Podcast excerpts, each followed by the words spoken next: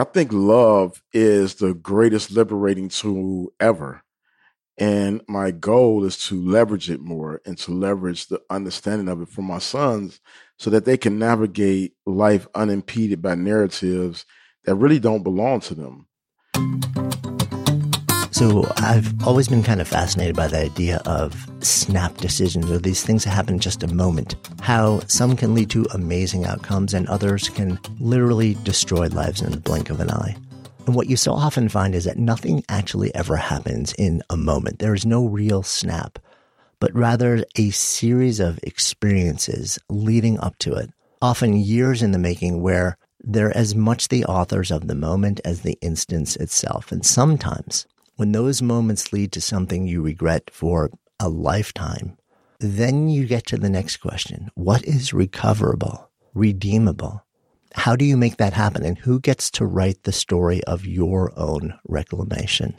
This is the powerful subtext of my conversation with Shaka Senghor, New York Times bestselling author of Writing My Wrongs, Life, Death, and Redemption in an American Prison a leading voice on criminal justice reform, tech investor, head of diversity, equality, and inclusion at TripActions, former MIT Media Lab Directors Fellow, and member of Oprah Winfrey's Super Soul 100. He took another young man's life at the age of 19, served the next two decades almost in prison, seven in solitary, and through a series of unexpected awakenings began to unwind the pieces of his life and begin the process of understanding and reassembling and eventually redemption and reclamation.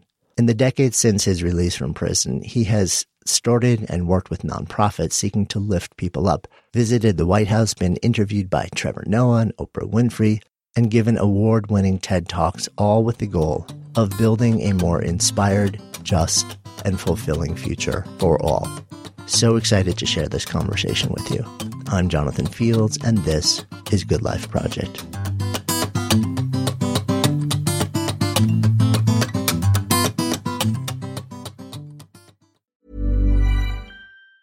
Normally, being a little extra can be a bit much, but when it comes to healthcare, it pays to be extra and United Healthcare makes it easy with Health Protector Guard fixed indemnity insurance plans. Underwritten by Golden Rule Insurance Company, they supplement your primary plan, helping you manage out of pocket costs without the usual requirements and restrictions like deductibles and enrollment periods. So when it comes to covering your medical bills, you can feel good about being a little extra. Visit uh1.com to find the Health Protector Guard plan for you. When you're ready to pop the question, the last thing you want to do is second guess the ring at Bluenile.com, you can design a one of a kind ring with the ease and convenience of shopping online. Choose your diamond and setting. When you find the one, you'll get it delivered right to your door. Go to Bluenile.com and use promo code LISTEN to get $50 off your purchase of $500 or more. That's code LISTEN at Bluenile.com for $50 off your purchase. Bluenile.com code LISTEN. This is Paige, the co-host of Giggly Squad, and I want to tell you about a company that I've been loving, Olive and June. Olive and June gives you everything that you need for a salon quality manicure in one box. And if you break it down, it really comes out to $2 a manicure, which is absolutely insane. It's also so easy to get salon worthy nails at home with Olive and June. The difference between how your nails used to look when you did them yourself and now with the Mani system is a complete game changer. The best thing about Olive and June too is it's a quick dry. Dries in about one minute, lasts for five days, and full coverage in up to one to two coats. Visit oliveandjune.com slash perfect Mani 20 for 20% off your first system. That's oliveandjune.com slash perfect Mani 20 for 20% off your first system system. Just so curious about so many different moments in your life, and I really want to dive into some of the um, the ideas that you have been working with and sharing over the years. Now, let's take a little bit of a step back in time because there's a lot that set up the moment that you've come to in your life and the ideas that you've been working with and the the creative things that you have been exploring. I know you describe yourself, you grew up in uh, Detroit, as a curious and precocious kid. Yeah. Yeah. You know, I, when I reflect back on my childhood, I think about all these random things. And a lot of times, what really sparks that is when I'm watching Jeopardy and some random, you know, answer comes up. You got to figure out what, you know, what is the question. And I realized I know tons of weird things. and it came out of my experience as a child where I would just randomly read encyclopedia and just learn different facts and learn about different spaces and places and people. And I think that's been one of the things that's been consistent throughout my life, no matter what I've gone through, is I've always been curious about how does the world work? Uh, how do people experience life? What are some of the things that show up in life that we're often just take for granted? And that curiosity, I think, has allowed me to navigate uh, many things in my life. You know, the traumatic past experiences that I've gone through, and the you know unexpected successes that I've been able to achieve post uh, incarceration. Yeah, I'm curious. When you show up as a kid, so interested in sort of like the broader human condition. You know, I, have had conversations with folks who have kind of like similarly wired, and and they have shared how, on the one hand, it gave them all sorts of different worlds to explore that maybe their friends or people around them weren't all that interested in exploring. But on the other hand, it could also feel somewhat isolating because it made them feel different. I'm I'm curious whether you experienced anything like that. That's really interesting. I think I've always felt a little bit different. And I think part of it was the dynamics of the household that I grew up in. So my dad, who, you know, is definitely like one of my heroes and, you know, a very interesting and evolved human being in many ways. You know, when he met my mom, he was fresh out of the Air Force. He was about 21 years old. And my mom was a teenage mother with three children and my dad took on that responsibility and then they had me and then you know subsequently my two younger sisters so i grew up with my older siblings who had a very different experience. Um, you know they were navigating childhood with two dads. They had their biological dad and then they had my dad who was raising them. And you know they would go back and forth between detroit and chicago. And as a kid growing up when my brother would describe chicago it was like otherworldly. You know, it was like he was describing a, a, space that seemed so far away from where we were growing up in Detroit. And I think that was probably the earlier parts of me feeling a little isolated because my three older siblings had something that they shared that was different from what, you know, we were experiencing together. Mm. And then, you know, as I got into school and, um, you know, I was an early reader. I learned how to read very early on. I remember my parents dragging me out of the bed to come and read for my aunts and uncle after they've had a little night of partying and fun and kind of like the things that that adults do with with children. And you know, of course, me being a child, I didn't know that this was unique or this was special at the time. But once I got into school, and you know, I would get done with my homework, I mean, my schoolwork very fast. And then, you know, the teachers would send me off on these little kind of adventures, you know, to go help other teachers or give me more challenging works to read. And I think that really just kind of set the tone for ultimately how I began to navigate life as this young person who had a lot of internal conversations going on while trying to navigate the world outside of me. Yeah. And and I know at the same time you've also described those early days as you know you're you're this fiercely intellectually curious kid about the world and you're given opportunities to learn and to read and to sort of like immerse yourself in those landscapes um, at the same time there was a lot of abuse within the household and that was another layer that you had to figure out how to navigate yeah and i think that abuse uh, really contributed to me kind of turning inward and you know as a kid growing up in a household where I experienced physical abuse, but also witnessed my older siblings, you know, experiencing that physical abuse. And, you know, most of the time at the hands of my mother, like I would turn inside, you know, inward and just try to figure out, like, why is this happening? And what is it about me that, you know, makes her treat me this way? And what is it mm-hmm. about my siblings? And then, you know, to take all of that energy and have to go out and embark on the world of school and you know trying to play as a kid but being haunted by these experiences and and not feeling sure and confident uh, externally because you just never know when something was going to happen and so that really i think led to me being more introspective uh, more thoughtful about how i engage with other people and you know, really I recognize now, you know, something that I didn't recognize then. But that's the world where I began to make up stories about who I was in the world and who I wanted to be. You know, I, I really wanted to be an artist. I wanted to be a doctor. You know, as as my occupation, I wanted to be a doctor.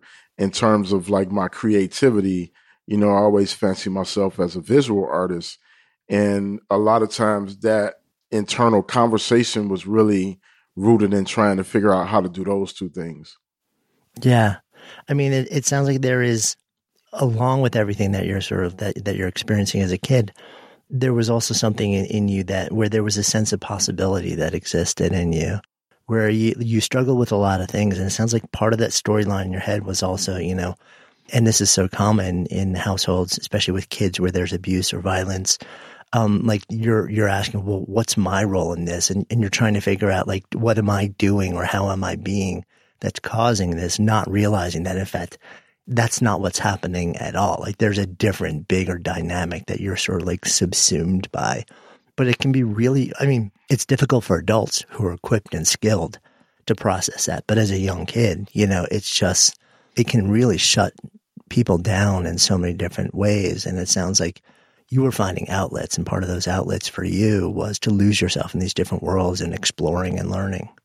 Yeah, what I what I understand now is that those were definitely trauma responses, you know, hmm. responding mm. to trauma. And I think that, you know, as a young kid, you know, when you experience physical violence, and, you know, a lot of times, especially, you know, it's a very uh, cultural, you know, expression the cultural identity of what corporal punishment means in different environments. And I know, you know, growing up in the city of Detroit, growing up in a black household, growing up in a community where, you know, it was normal to you know, for children to talk about the spankings or the beatings or the whoopings that they received as children.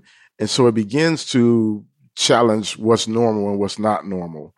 And as a kid, I think for me, you know, because I had witnessed it with my siblings and realized that it was frequent enough to where it became normalized to expect, you know, a beating or a spanking or harsh words being hurled and so I I think what happened was that I was compensating for you know the lack of balance, uh, the lack of safety that a, that a child feels when they're not struck by a parent, uh, the identity of of what love is, what care is, and you know being able to negotiate those things internally, which is a great deal of responsibility for any child to have to bear. You know, and and now as a dad, I really think deeply about my life back then, you know, and when I when I the way that I'm raising my younger son, Sekou, you know, I can't even imagine how his life would shift if I ever, you know, hollered at him, let alone struck him. And, you know, it was through that that experience of just being able to raise a child without the trauma of having a parent strike them or say mean things that I realized how harmful abuse is when it comes from you know within your household. I mean, I think abuse is harmful in, in general, but I think specifically when it comes to the people who you don't have any choice but to trust as your caretakers and your early providers and your nurturers, and you're being hurt by them. Like that's just a lot for a child to navigate. Yeah, I mean, and because in no small part, right, it gets conflated with love you know, and it, it, all gets confused in this really weird and eventually toxic and harmful thing that so often plants the seeds that become generational. And it, so it's interesting to hear you talk about the way that you're sort of navigating the relationship as a father now and really breaking, like re-examining and breaking cycles in a very intentional and thoughtful way. You know, but, but this was a long journey to get to this moment for you. You know, so you're showing up as a kid you're dealing with what you're dealing with at home, but you're still kind of showing up as an honor roll student, as this precocious kid in school. And then sort of like the, you know, like the, the mid teens hit for you and everything starts to change. Yeah, my my family dynamic is is you know was very complex back then. You know, my dad, my mom, they separated early on when I was about 11 years old. And then they did this dance that I think a lot of parents do when they're trying to stay together and, and keep that nuclear family unit. is they would get back together, they would separate, get back together. And when they were going through that process, my relationship with my mother really became strained. And I would say my relationship with my dad became strained in a different way, but my mother and I's relationship became strained because the frequency of the physical attacks or the physical abuse was such that I was getting old enough, mature enough, and strong enough to know that, you know, I didn't have to accept it. And it got to a point where I think my body had became numb to being hit, but my heart hadn't became numb to it yet. And one day I decided to run away. And what I thought would happen was that, you know, some other families would see this smart little boy with all this potential in the world and they would welcome me into their home and wrap me in the love and care that I think all children are deserving of. But that was the naivete of being a youth is that, you know, you don't understand the complexities of what it means to take in another child. And so for a couple of weeks, I bounced between friends' basements and garages and vacant houses or wherever I can find myself uh, shelter at, you know, and I hustled food from the local store by carrying people's bags to their car. And in the midst of that, you know, this was at the height of the crack cocaine era. It was just beginning to really hit Midwest, you know, America. And I found myself being seduced into drug culture. And when I went into that culture, I could, I mean, I was so naive, so vulnerable, uh, so innocent. And, you know, yet I found myself in this very adult subculture. And within the first six months, I experienced all the horrors that come with that culture. My childhood friend was murdered. I was robbed at gunpoint. I was beat nearly to death.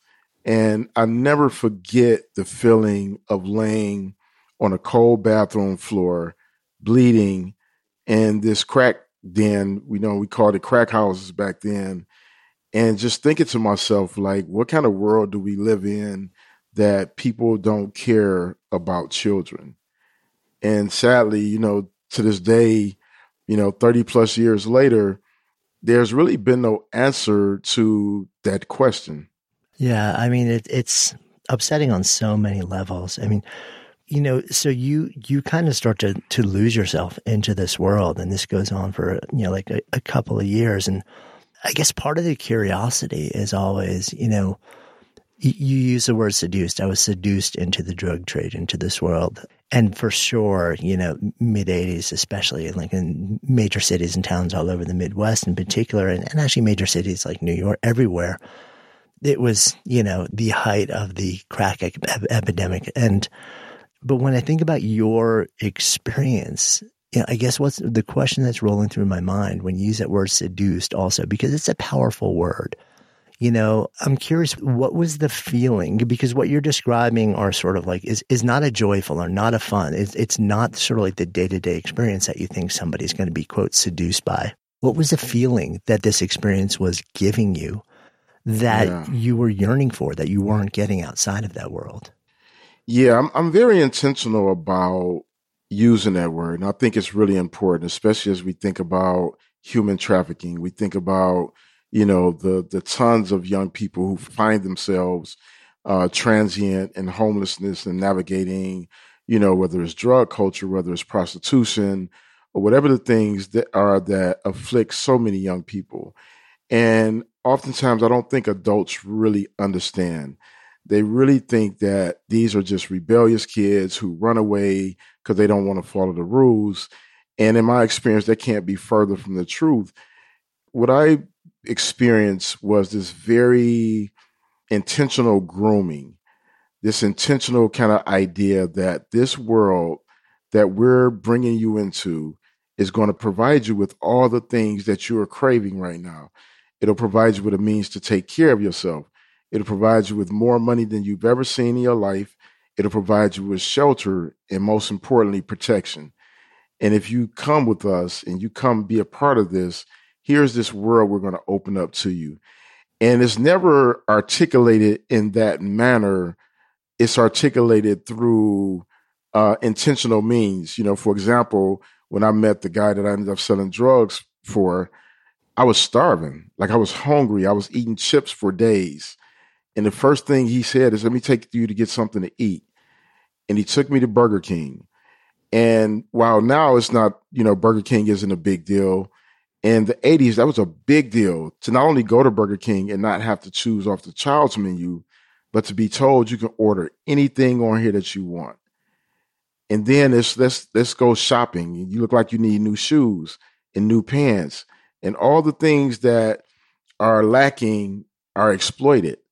And that's where the seduction happens at. And then there's the intentional ego boost, you know, or you're smart or you're you you're going to be one of the best hustlers ever and nobody's thinking about, you know, how to do this in the way that I know that you're going to think about it.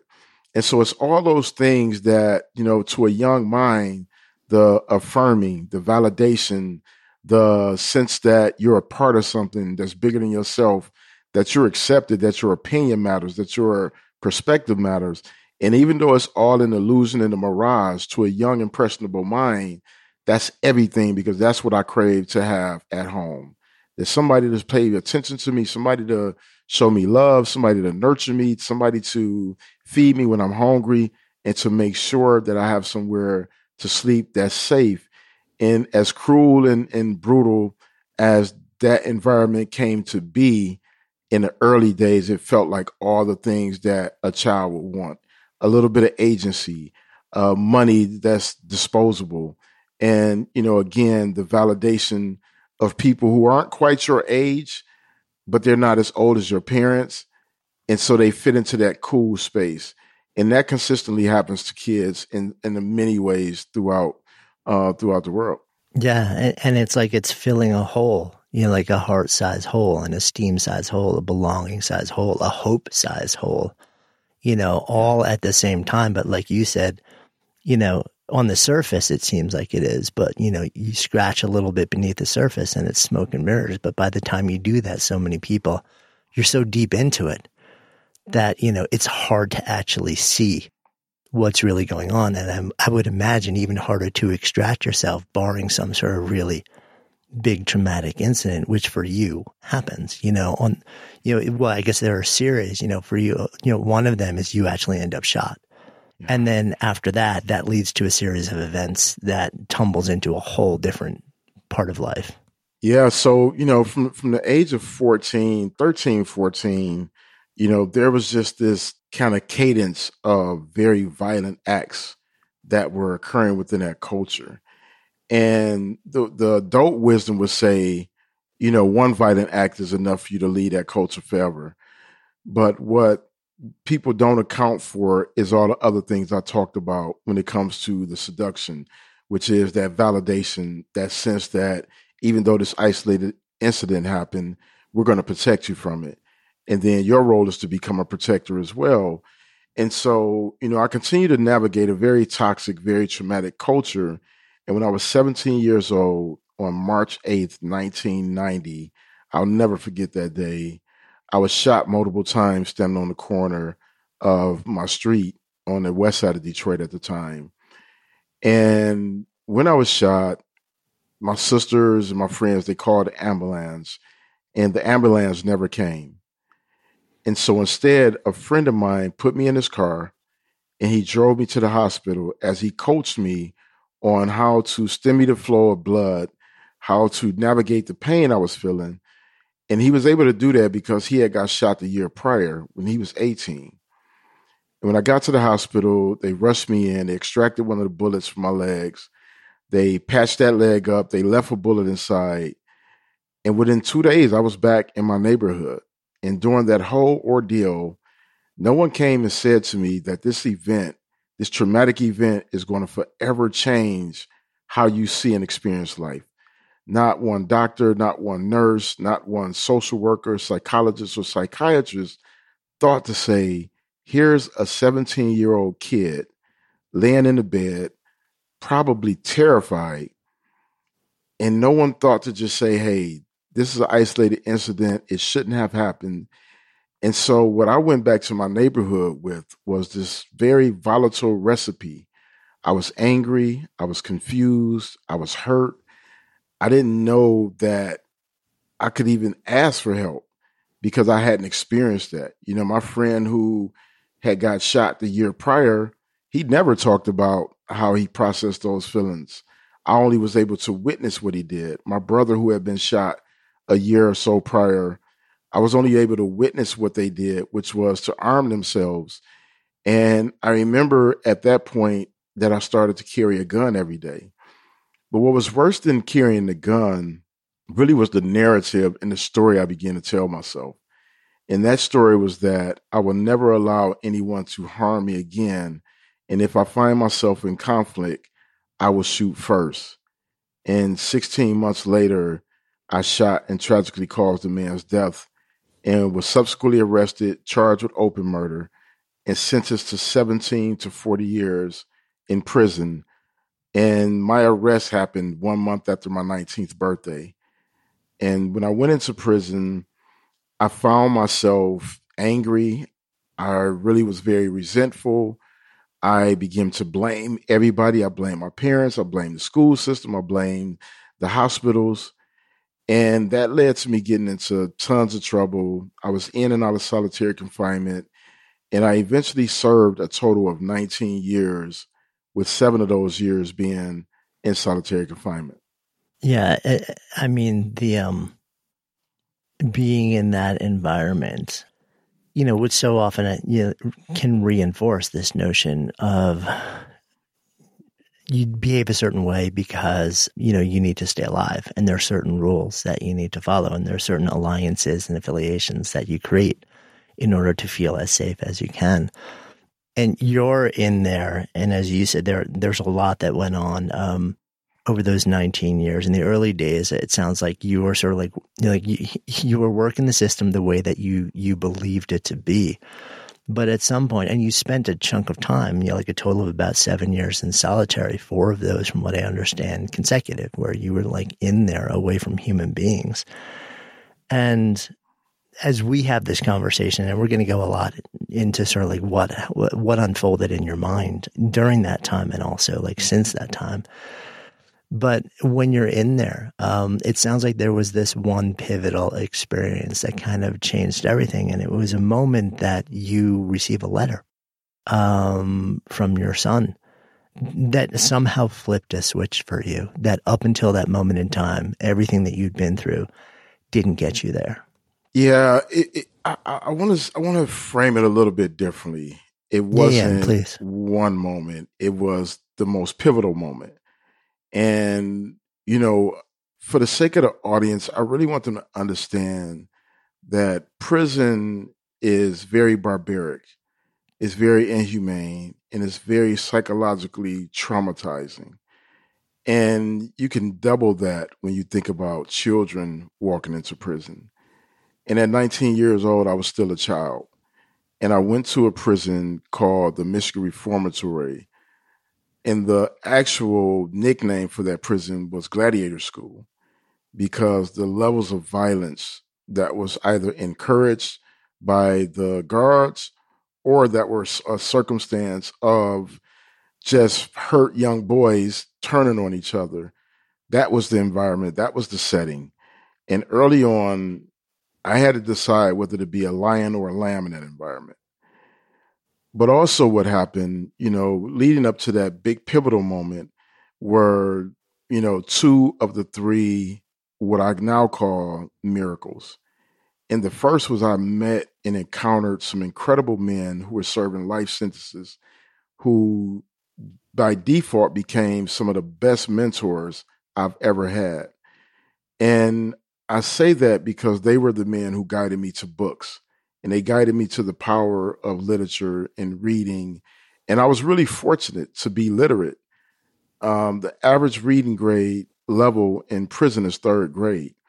So I was at an advantage that a lot of the men and women in that environment uh, just unfortunately don't have, and that's the ability to read.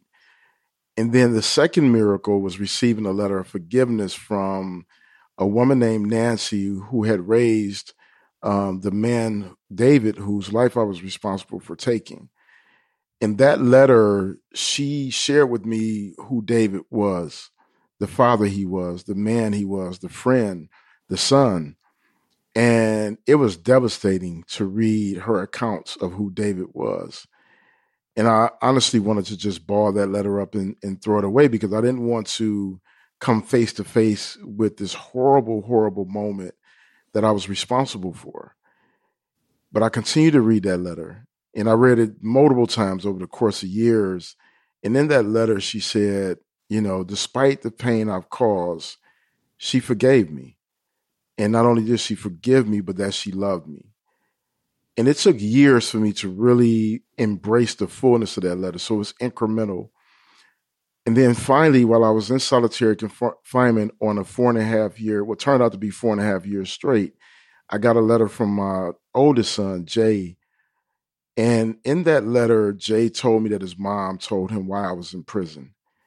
And he said to me, Dad, my mom told me you're in prison for murder. Don't kill. Jesus watches what you do. And that letter really kind of crumbled the rest of the facade of hood toughness and prison savvy and anger and distrust that I had mad, used to mask this vulnerable boy that was still inside of me. And in that letter, you know, I found what I knew was my responsibility, which was I owed my son a father. And I owed him a father that he can be proud of despite my circumstances. And I owed him the responsibility of showing him that no matter what you go through in life, if you are willing to give yourself a chance, you can you can turn things around. And that's what that letter inspired me to do. Yeah. So it was really it, it was a series of events, you know, and that letter sort of like came after them. Cool fact a crocodile can't stick out its tongue. Also, you can get health insurance for a month or just under a year in some states. United Healthcare short term insurance plans, underwritten by Golden Rule Insurance Company, offer flexible, budget friendly coverage for you. Learn more at uh1.com. Hey there, it's Michele Norris. I'm host of a podcast called Your Mama's Kitchen. When I travel, I'm usually looking for a way to find a taste of home when I'm not at home. And one of the things I love to do when I am at home is entertain. And Airbnb allows me to do that. When I was in California recently, I rented a house that had a great kitchen. And when we were sitting around the table, we're all thinking, we're in someone else's house. Someone could be in all of our homes as well. If you have a home, but you're not always at home, you have an Airbnb. Your home might be worth more than you think. Find out how much at airbnb.com/slash host. Good Life Project is sponsored by Lume. So listen, we have all had those awkward moments where a BO strikes at the worst possible time. I'm often actually out in nature when I'm exercising, so I don't even notice it when I'm out. And then I walk in the door, kind of start to wrinkle my nose, and then I'm like, oh, wait a minute. That's actually me. That is why I'm so thankful I discovered Lume Whole Body Deodorant. This revolutionary product, it was actually invented by an OBGYN who wanted a solution for her patients struggling with private odor. But Lume doesn't just work, quote, down there. It provides incredible 72 hour protection for your entire body using mandelic acid. I kid you not, this stuff is a game changer. Lume is safe and effective for pits, for feet, you name it. And as someone who's tried it, I can attest that it seriously works. The fresh scents are just an added bonus. So if you're ready to say goodbye to BO for good, try Lume Starter Pack. It comes with a solid stick deodorant, cream tube deodorant, two free products of your choice like mini body wash, wash and deodorant wipes, and free shipping. As a special offer for our listeners, new customers get $5 off a Lume starter pack with the code GOODLIFE at lumedeodorant.com. Don't miss your chance to experience the relief of true full body freshness that equates to over 40% off your starter pack when you visit lumedeodorant.com or just click the link in the show notes and use the code GOODLIFE. Good Life Project is sponsored by Quince. So my wife actually originally introduced me to Quince because she loves their clothing and I have been hooked ever since. I literally lived in their Mongolian cashmere ribbed beanie and pullover hoodie pretty much all winter. And as the weather warms up, I wanted more breathable summer pieces without overpaying. And Quince has just the super high quality items like linen shirts, performance polos, activewear at 50 to 80% less than similar brands. Quince partners directly with top factories, cutting out the middleman to pass savings to customers. Actually, just ordered a new European linen long sleeve button down shirt. Super excited to get that. And I'm always just so amazed at how they can keep their prices so affordable while the quality remains really high. So if you're looking to upgrade your wardrobe, I highly recommend you try Quince. Go to quince.com slash GLP for free shipping on your order and a 365 day return. That's Q-U-I-N-C-E dot com slash GLP to get free shipping and 365 day returns. Quince.com slash GLP or just click the link in the show notes. Trust me, your wardrobe will thank you. When you get that, that first letter, um, from the woman who's describing like who this person whose life you took was on the planet. It sounds like it was devastating on so many levels, but you know, in no small part because it forced you to grapple with that person's humanity in a way where maybe up until that time and your role in in taking it up until that time you hadn't really seen who was on the other side of the gun in that way. Yeah, I think it it really forced me to grapple not only with David's humanity, but also with my own humanity. Yeah. And it really helped me to unpack that narrative that I had created from my own traumatic event. And you know, one of the one of the most amazing things about Nancy is Nancy had the wisdom to understand that I was a child making that decision and that there were other elements that contextualized that evening. And I was resistant to that for a while. You know, I wouldn't tell her all of the details of what actually had happened that night. And I, I didn't want to tell her because I didn't want it to come across as if I was excusing the decision I made. But she pushed me on that. You know, she pushed me on that for years. We corresponded for several years. And she always would go back and ask me, what happened to that 19 year old boy that would allow him to make such a decision? And the fact that she continued to frame it with the recognition that I was a boy, it was the most I've ever felt connected to my own humanity because I had lost empathy for myself or compassion. I thought of myself as a bad person. And I had believed the narratives uh, from you know from my early childhood and from everything associated with the crime that night. And it was through years and years of being able to really unpack all of the things that really helped me see uh, David's humanity in full display and to really understand my own humanity. And the thing about about David's humanity is when you're convicted of a crime, you can't reach out to the family the only way you could communicate with them is if they reach out to you first. Unfortunately, Nancy reached out to me, and that began our journey of correspondence. Mm. And, and, during this same time, also, and I guess during it sounds like really almost the entirety of 19 years that you're incarcerated, you're also writing letters back and forth. It sounds like hundreds of letters with your dad which it sounds like what ends up being communicated and shared, processed and hashed out through a series of of countless letters over years and years and years, um, also becomes a really big and meaningful part of your awakening to sort of like what's the truth about who I am? What's the truth about who my past was? What's the truth about the nature of my parents and their relationship and their relationship with me? And like, it sounds like that that years long lettering letter writing process with your dad was also just so instrumental in your evolution. Yeah, my dad wrote me for the entire 19 years I was incarcerated. And I remember when I first got arrested, I really had no expectations of how people would show up because I had no knowledge of what that would look like you know, I known a few people who had been incarcerated and who had got out of prison, but they had did shorter time. And typically they didn't discuss that experience. You know, they kind of wanted it to just go away. They wanted to move on with their lives. And it wasn't until I got out of prison that I understood why they reacted that way.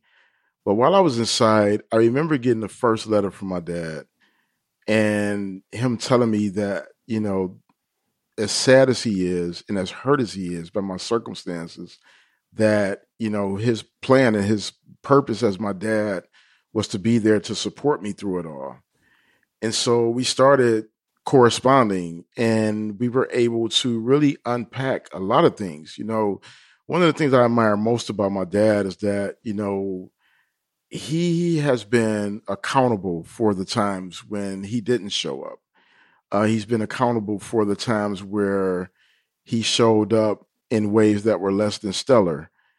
And that ability to be honest, to be vulnerable, to be real, like it really built a bridge between us. It, it really helped us to grow together. And, you know, I was able to challenge him. You know, I was able to, you know, discuss things with him that I had never talked to him about in my life.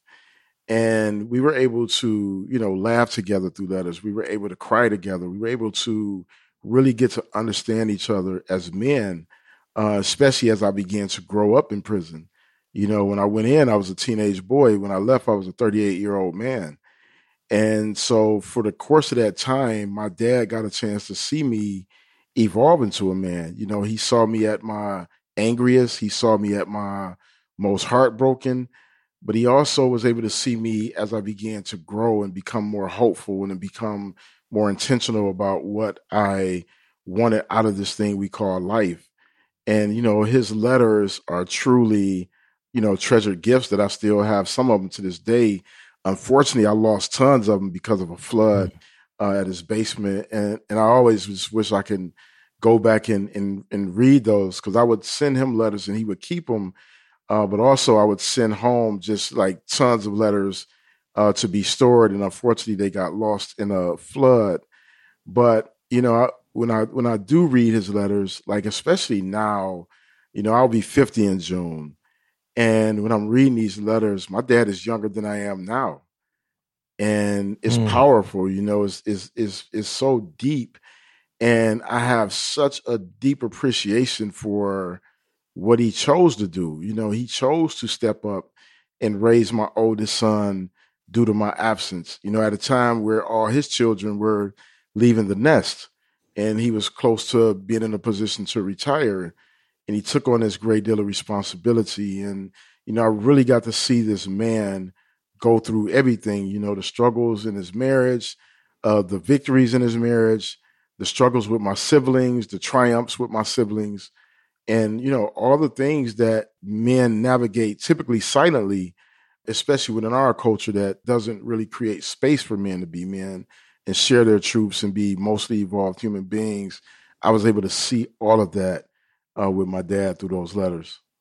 Yeah, I'm so powerful. What also, you know, becomes a regular letter writing process for you? I mean, for you, you also start to adopt a regular writing process. It grows into beyond writing to other people, but also starting to write your own thoughts, starting to journal as this tool to sort of figure out what is going on inside of me? Who am I? Like, who do I want to be and to become? you know, and that becomes this central tool for your own internal processing and eventually external expression. It's interesting because you write about you know, how that process has and continues to affect you. And also, you know, in your book where you're literally writing letters to your, your two sons, you talk about the importance and the power of letter writing, which I thought was really interesting because you touch on a bunch of different topics, which I want to dive into with you. But you also, like, you very intentionally talk about this process of writing actual letters and how it's so different, you know, and you're, you know, you're somebody who, when you actually, when you come out at 38, like the world is profoundly different, right?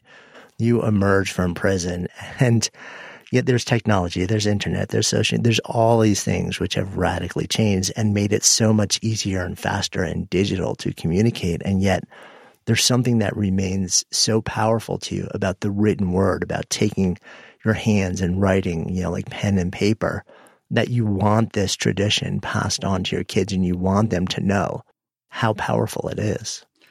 Yeah, I mean, you know, letters historically have been some of the most enlightening uh, literary documents we've been fortunate enough to have. You know, I think about, you know, Dr. King's letter from a Birmingham jail.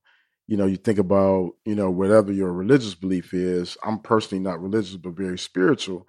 But if you think about some of the grandest religious texts, you know, those are letters, you know, that that are articulating what we should be thinking about, how we should think about love, how we should think about life, how we should think about our own personal salvation. And for me, you know, I actually wrote a letter last night to my son and put it in his lunchbox, and mm. hopefully, he, hopefully he eats his lunch today and he gets it.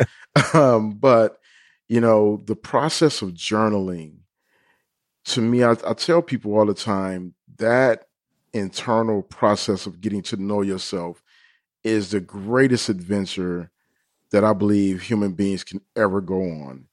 And it's one that I've been on for a long time and, and sitting with my own thoughts and processing my feelings and the way that I see the world and things, you know, that I'm reading and, and thinking about, you know, it's such a gorgeous gift to give to yourself. You know, this ability to travel inward and to really think about what do I actually feel? You know, how does love feel in my body? How does it feel in my mind? How does it feel in my spirit? And I found that the only way I'm able to get that deep is through the written word. You know, I was recently asked, how do I write with such vulnerability? And to me, vulnerability translates as honesty. You know, like this is my truth. This is my experience that I've processed and been able to walk through word by word, sentence by sentence, paragraph by paragraph. And I think it's just that process, you know, that that taking one step forward, no matter what the circumstances are. And I think the beauty of the written word and all its iterations, you know, is that ability to move us from one space to the next. And if you really think about it, writing shows up in almost everything that we do, everything that we consume. You know, if you think about a TV show, the acting is based on the script. You know, you think about your favorite movie and those lines you remember. Somebody sat down and wrote that.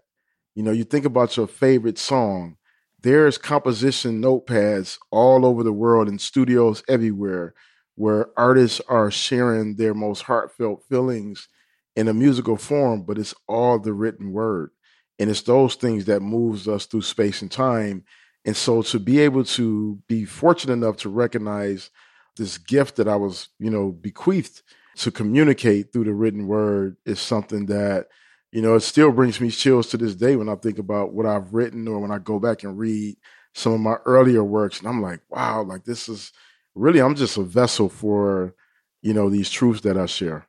Yeah, and, you know, and and what starts out, it sounds like for you as this way to really to get what needs out, out to process, to exercise, to integrate and synthesize and understand.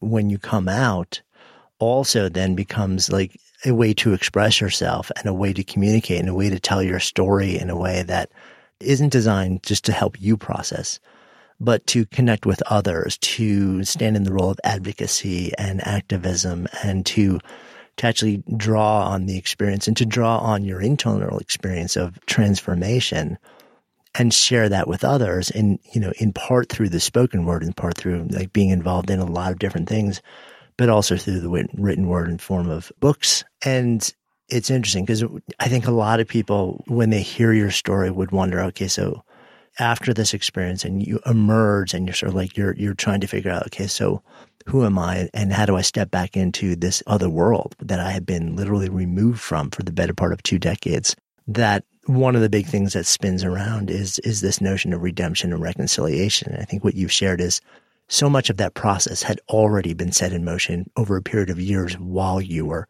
inside. And that's something that i would imagine is just going to continue for life. There's something that you that you speak about and that you write about that also seems to really have become the heartbeat of so much of the way that you move through the world, which is this notion of mindfulness. In fact, you you know you sort of see it as you you can't think about things like redemption or reconciliation or anything else really until you actually start to understand what it is to be present, what it is to be mindful. And I'm curious about how that emerges as such a central tenet of the way that you step into your life?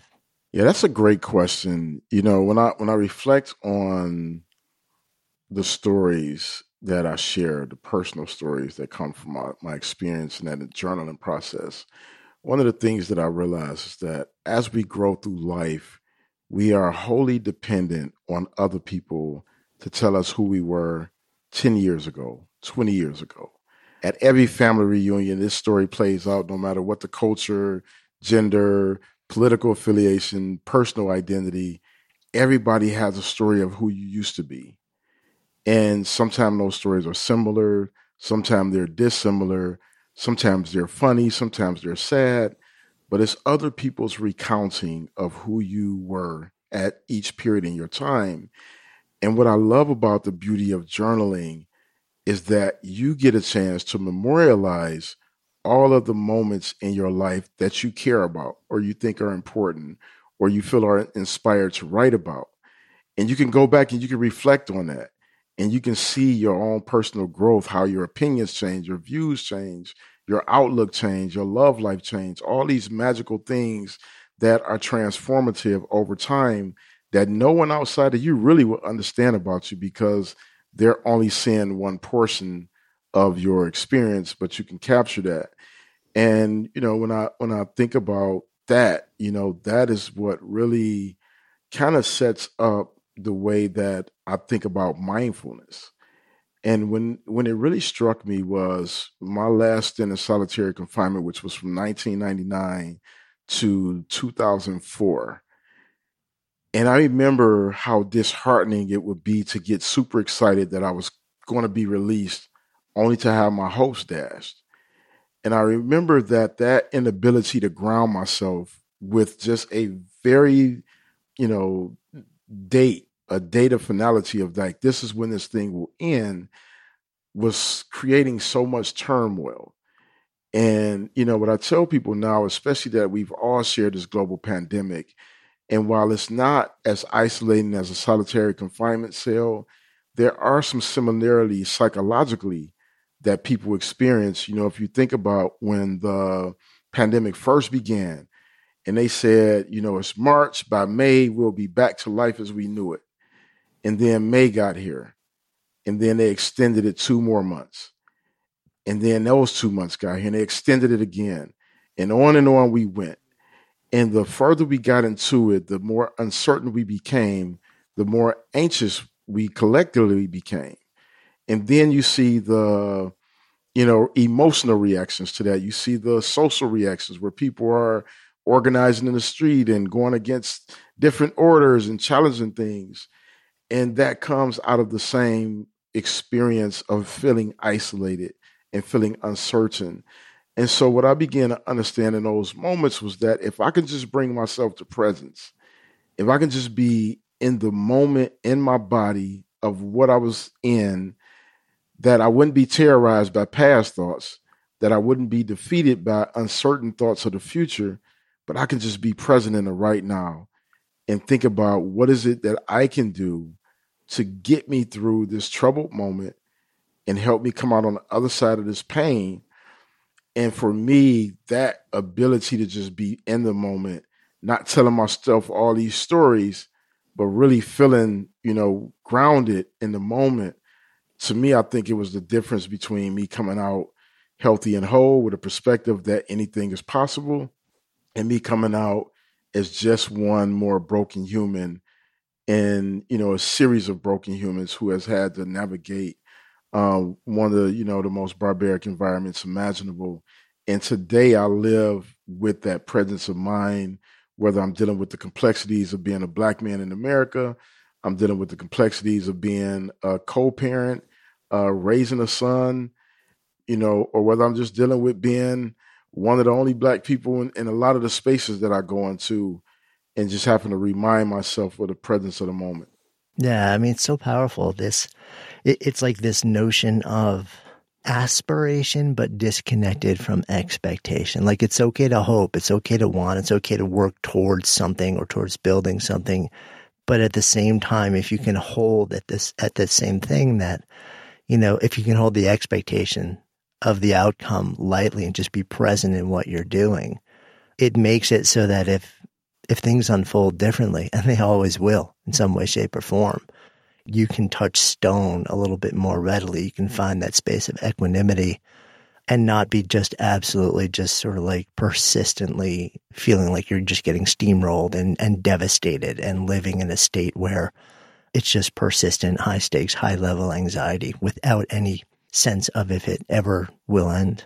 Absolutely. And I think, you know, one of the one of the lessons that I always give to my younger son, Sekou, is, you know, I have him build things, right? So, Hmm. you know, it can be something random like a bookshelf. But I think it's important for him to build things to completion because to me, that's symbolic of what it means to be mindful. You know, when you think about putting something together and you open up that package and there's screws everywhere and there's shelves and there's this thing you need, this tool and you need, all this stuff that can be overwhelming if you look at it all at one time. But if you actually take your time to just build it step by step, just put this screw in, turn this screw, that's one step completed. And if you're present in that, then you can see that every step leads to completion. And that's what hope is to me. It's like if you can see the thing in the moment as you're actually doing it, then you know that the outcome is going to be all the things you imagined and dreamed it to be. But you got to first take that step. And that step requires you to be fully present in it. And, and so, metaphorically speaking, you know, I live my life where I'm like, you know, I have to build the thing one step at a time. And the way that I do that is by being present, not looking at all the nuts and bolts that need to be put together or the shelves and these complex instructions, but let me just put a screw in it and let me just start there and be present in that process and that experience. And then that allows me to continue moving forward. Yeah. A lot can happen in three years, like a chatbot may be your new best friend. But what won't change? Needing health insurance. United Healthcare Tri Term Medical Plans, underwritten by Golden Rule Insurance Company, offer flexible, budget friendly coverage that lasts nearly three years in some states. Learn more at uh1.com. Mom deserves the best, and there's no better place to shop for Mother's Day than Whole Foods Market. They're your destination for unbeatable savings, from premium gifts to show-stopping flowers and irresistible desserts. Start by saving 33% with Prime on all body care and candles. Then get a 15-stem bunch of tulips for just $9.99 each with Prime. Round out Mom's menu with festive rosé, irresistible berry chantilly cake, and more special treats. Come celebrate Mother's Day at Whole Foods Market. Imagine the softest sheets you've ever felt. Now imagine them getting even softer over time. That's what you'll feel with Boll and Branch's organic cotton sheets. In a recent customer survey, 96% replied that Boll and Branch sheets get softer with every wash. Start getting your best night's sleep in these sheets that get softer and softer for years to come. Try their sheets with a 30-night guarantee. Plus, get 15% off your first order at bollandbranch.com. Code BUTTERY. Exclusions apply. See site for details. Mom deserves better than a drugstore card. This Mother's Day, surprise her with a truly special personalized card from Moonpig. Add your favorite photos, a heartfelt message, and we'll even mail it for you the same day, all for just $5. From mom to grandma, we have something to celebrate every mom in your life. Every mom deserves a Moonpig card. Get 50% off your first card at moonpig.com. Moonpig.com. and being present, right? That's it's being present in the moment, in the circumstance, but it's also being present in your own personal experience, in your own emotion, in your own thoughts. And this is something that, that you write about a lot of different ways. Um, you know, in your most recent book, Letter to Sons of Society, it comes out in the form. One way that you, you talk about it is in this the context of love. You know, you write. I'm reading your words here. Um, there's a checklist of things fathers are supposed to give their sons, things like clothing, shelter, and food. But there's one key thing missing from the lists I've read.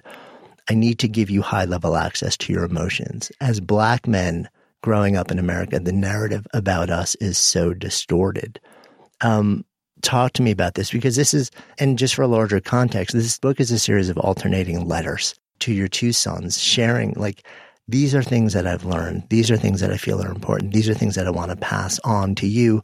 And also more broadly, as a father, knowing that you know, like within your two sons is embodied so much of the context of the greater relationship between fathers and sons and so much of the complexity and struggle.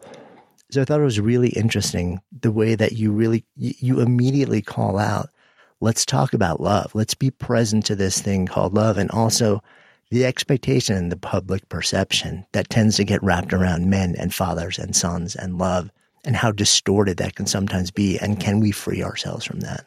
Absolutely. I think love is the greatest liberating tool ever. And my goal is to leverage it more and to leverage the understanding of it for my sons so that they can navigate life unimpeded by narratives that really don't belong to them. You know, when I think of my my life, you know, as a black man in America, I have experienced the extremes of what that looks like. You know, I've been in extreme poverty. I've been through the prison system. I've been boxed out of opportunities based on my past and you know things of that nature but i've also been very successful and still i have to reconcile my blackness in a world of success and one of the things that's really complex about you know american culture specifically is we just don't like the truth. We don't like to talk about the truth. For some reason it makes us uncomfortable. And me saying that my experience is unique to me is not a threat to your experience. And it doesn't diminish your experience. And it doesn't eradicate the things that you experience as a human being. But to deny me the opportunity to speak to all of who i am to me that's the greatest form of oppression. And so when i think about the narrative around black men and black fathers specifically you know i have to think about the broader context of the narrative around men in general and that narrative is that we can be the providers we can be the protectors and we can be the heroes and those three things are our assignments as men, our assignments as dad, and our assignments as sons who will one day grow into be men and dads. And it's such an unfair narrative to box someone into because there's so many other precious things about life that are equally important and equally valuable.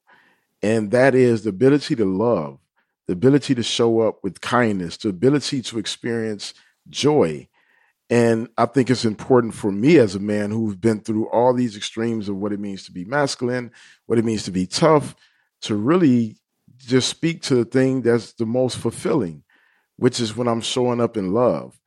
I don't feel fulfilled when I have to protect. I actually feel scared. Uh, we don't talk about that. Protections come out of fear. You know, I don't feel joyful as a provider because that requires work and I don't like to work all the time. So, so there's the reality of that. The things we're assigned, you know, they're not joyful events in our life. They're purposeful events. They're things that, you know, we're charged with and we're responsible for, but they're not always fulfilling. And so when I think about joy and I think about love, like what a great space to navigate as a fully evolved human being and that's what I want my sons to understand is that you balance out the hard work life with the joy of lived life. And, you know, when I think about what's, you know, missing in the narrative, because there's always this thing about, you know, if you show up in black excellence, it'll change the narrative. I don't personally have a commitment to changing anybody's narrative. What I do want to do is expand the narrative to include all of who we are. And the depiction of black men right now is one of such as that we are America's problem to solve, we are black women's problem to solve, and we're each other's problem to solve, and we're nobody's solution. And that couldn't be further from the truth. So what I try to do is expand the narrative to include all of the things. You know, there was at one point in my life where I was everybody's problem uh, because I was my own problem. And it's because I was living through a very traumatic childhood and reacting based on those traumas. But I'm also been a solution to many. And so I think, you know, what if my life would have stopped at that one narrative? Then we wouldn't have all the work that, you know, I've been able to accomplish over the last 12 years of freedom. And so what I try to just really express to my sons is that one, we're responsible for our own narrative. It's important for us to recognize and acknowledge all the things about us, you know, like you know, when I think of growing up, the hero for me was always in athletics because that's been a role that's been assigned to black men in America. If you can achieve in the world of entertainment and athletics, you are somehow exempt from this other narrative that's been created to box us into these ideas. And now we're seeing those myths dispelled because we're taking on ownership of telling our own stories. And as a father, that was really important to me. Yeah.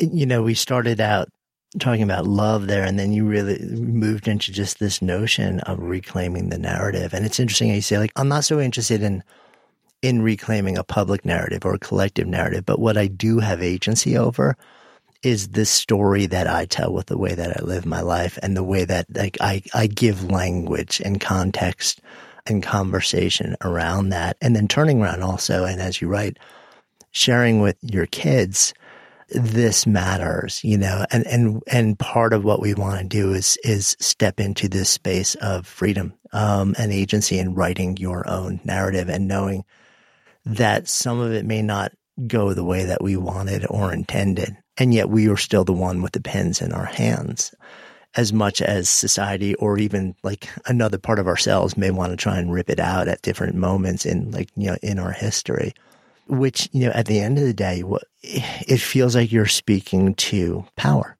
You know, you're, you're saying like there's a lot of power and there are a lot of power dynamics swirling all around us. And there are lenses and expectations of who you are and aren't and who you should and shouldn't be in the world. But at the end of the day, you know, and we live in that context. We can't deny it, you know, and, and it creates equality and inequality in all sorts of vast and profound ways.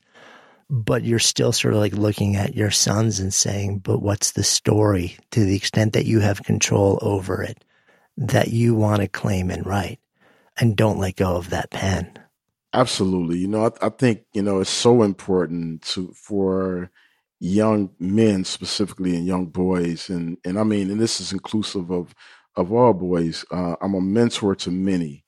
And, you know, I realize that a lot of the harms in the world are rooted in the narrative that boys feel forced to live through. The way that, you know, we treat women, the way that we treat non binary conforming people, the way that we treat people who have a different race, different economical background. All of these things are rooted in narratives that boys have been handed down from society and their communities, you know, from time as long as we can remember. Uh, some boys are raised with the idea that they have a right to all the things in the world, even if that means trampling on other people's humanity.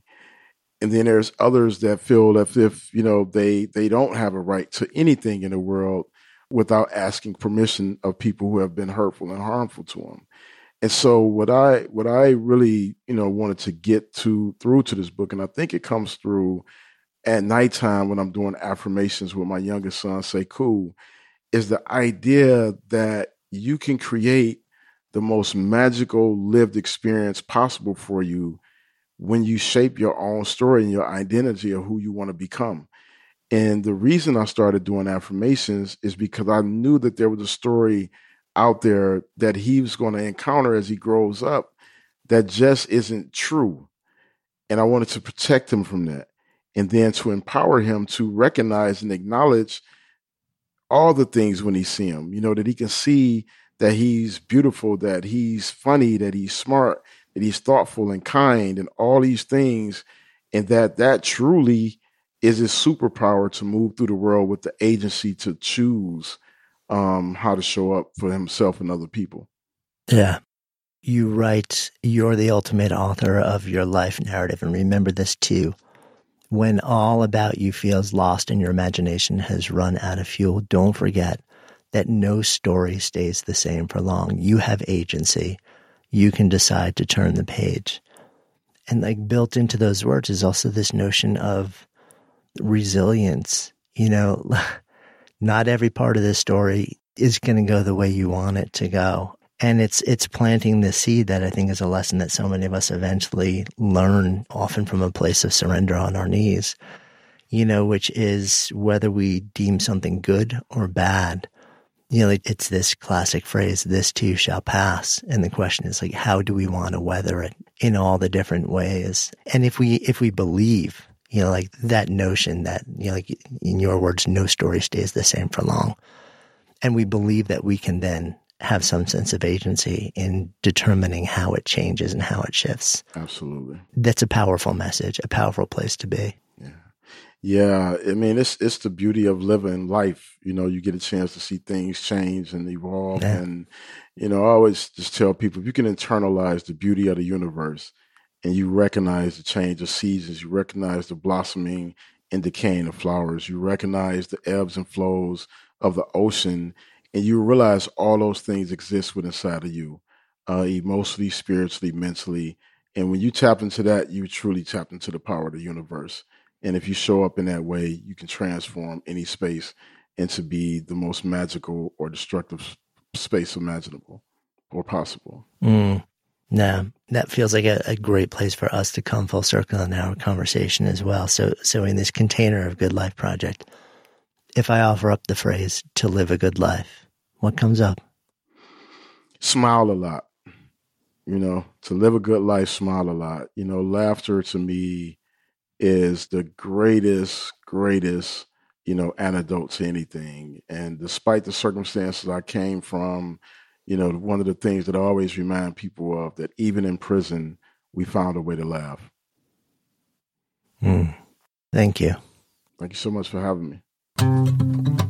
Hey, before you leave, if you love this episode, Safe Bet, you will also love the conversation we had with Ani DiFranco, joined by a number of other guests. In fact, one calling in from a max security prison while we were on the recording. All about the current system of justice and how it relates to expression and personal narratives and human dignity. You'll find a link to Ani's episode in the show notes. And of course, if you haven't already done so, go ahead and follow Good Life Project in your favorite listening app. And if you appreciate the work that we've been doing here on Good Life Project, go check out my new book, Sparked. It'll reveal some incredibly eye opening things about maybe one of your favorite subjects, you, and then show you how to tap these insights to reimagine and reinvent work as a source of meaning, purpose, and joy. You'll find a link in the show notes, or you can also find it at your favorite bookseller now. Until next time, I'm Jonathan Fields, signing off for Good Life Project.